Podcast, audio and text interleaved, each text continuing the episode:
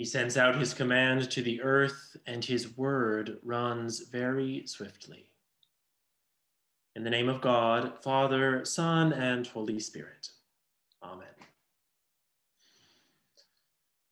Merry Christmas. Believe it or not, want it or not, it's still Christmas.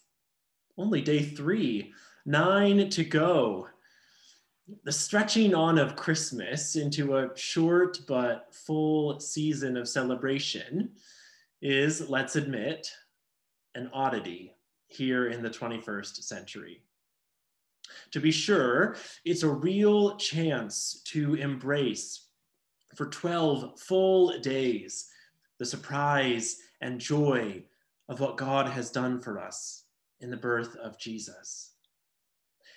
And perhaps an invitation to a challenge of festivity, an Olympics of revelry. How many parties can we sustain? How many low masses? How many pious visits to the creche? How much time spent with our dear loved ones? And dare we cap it off with a raucous 12th night party to finish the season with a bang? It's a thought that even in a normal year might sound overwhelming. And in this strange and sad time perhaps seems not just exhausting, but downright cruel, waving the banner of communal celebration in front of our isolated faces. I'm afraid that this might not be the year for 12 nights of Christmas cheer. And yet, we may still be asking ourselves, what are we to make of this season? in a time such as this. Celebrating Christmas for more than one day gives us some room to consider other aspects of this holy season that we don't normally have time for between dinner, family pictures, midnight mass, and the long awaited opening of presents. 12 days of Christmas give us time to hear some other stories, to step back from Bethlehem and the angels, from the shepherds and the wise men, to listen for what else God might be telling us in this holy birth. The first chapter of John, John's great prologue, is such a story. In the beginning was the Word, and the Word was with God, and the Word was God. All things came into being through him, and without him, not one thing came into being. This is not just Christmas, this is Christmas and creation in the same story. In the beginning, in the beginning was the Word.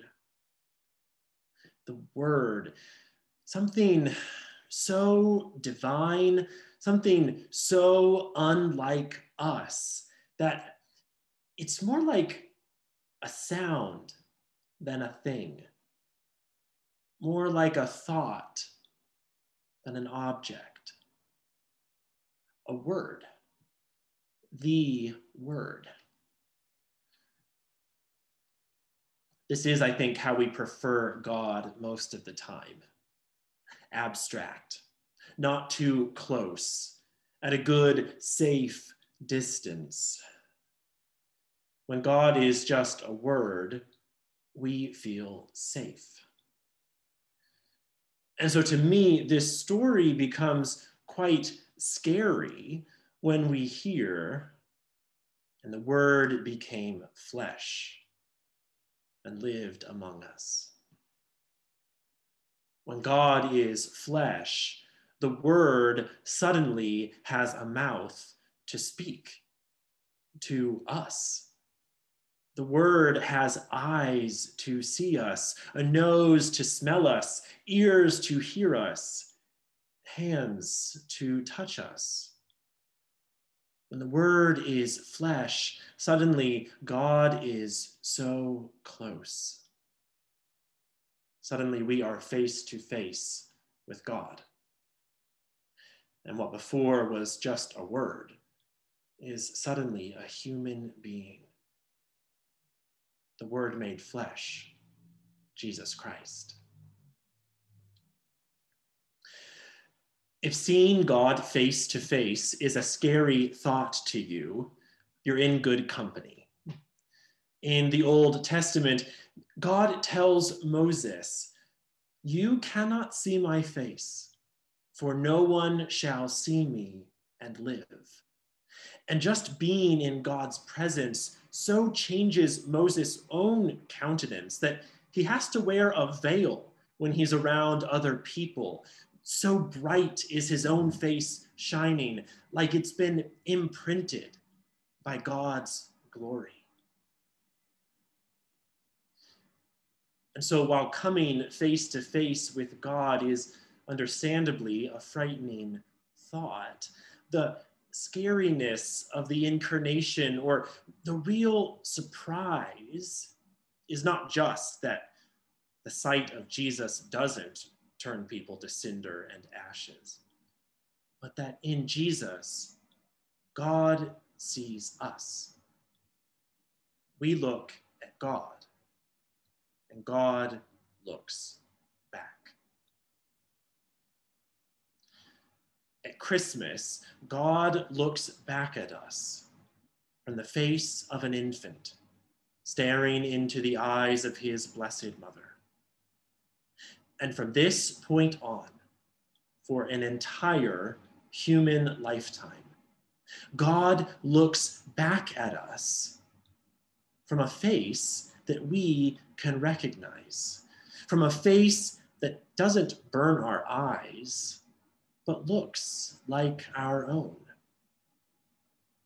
God looks back at us as a child at play God looks back at us with some words to a group of fishermen Follow me.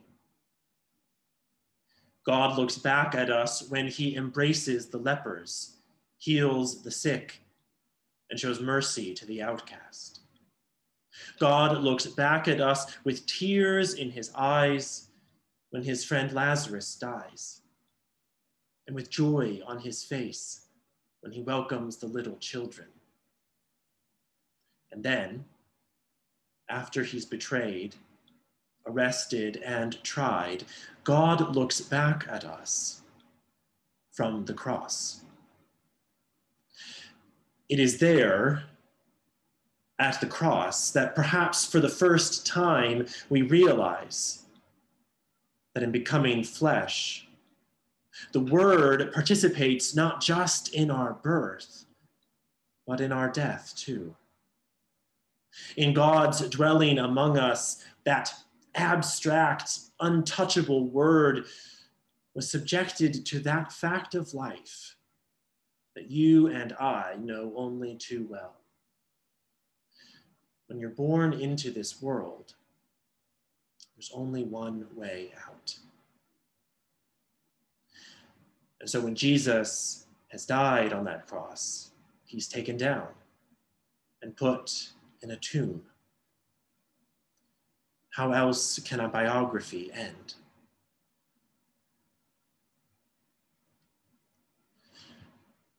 We've been through a lot this year joys and sorrows, exciting new births, devastating losses.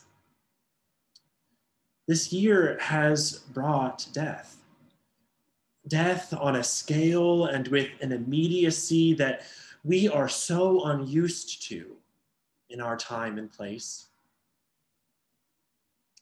In becoming flesh, Jesus shared each and every one of the triumphs and tragedies of being human. Jesus knew these things. Jesus faced these things even death.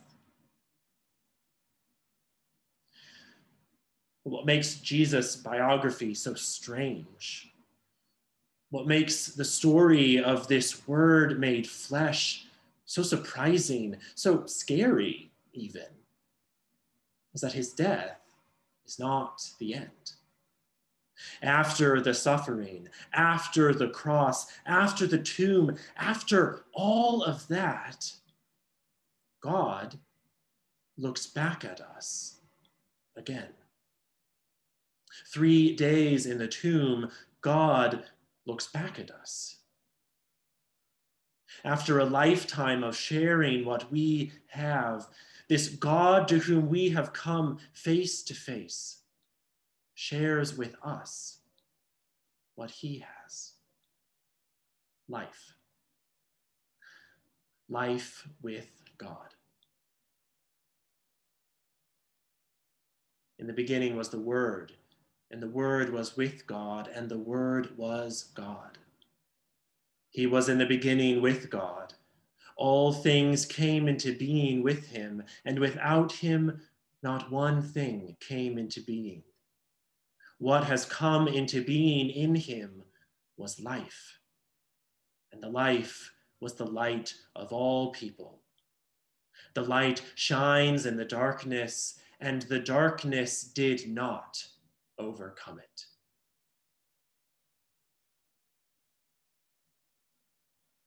God looks back at us from the other side of the tomb, from the other side of the coronaviruses of this world, from the other side of war and racism and poverty and all that seeks to destroy us. God looks back at us, takes us by the hand, and lifts us not above and away from our human mortality, from the suffering of life, but through it, through life and death, through the cross, through the pandemic, through the way that Jesus has gone. A way that ends not in darkness, but in light, not in death but in life. From the first time, Mary's eyes locked with her newborn sons. God looked back, and we were not alone. Merry Christmas.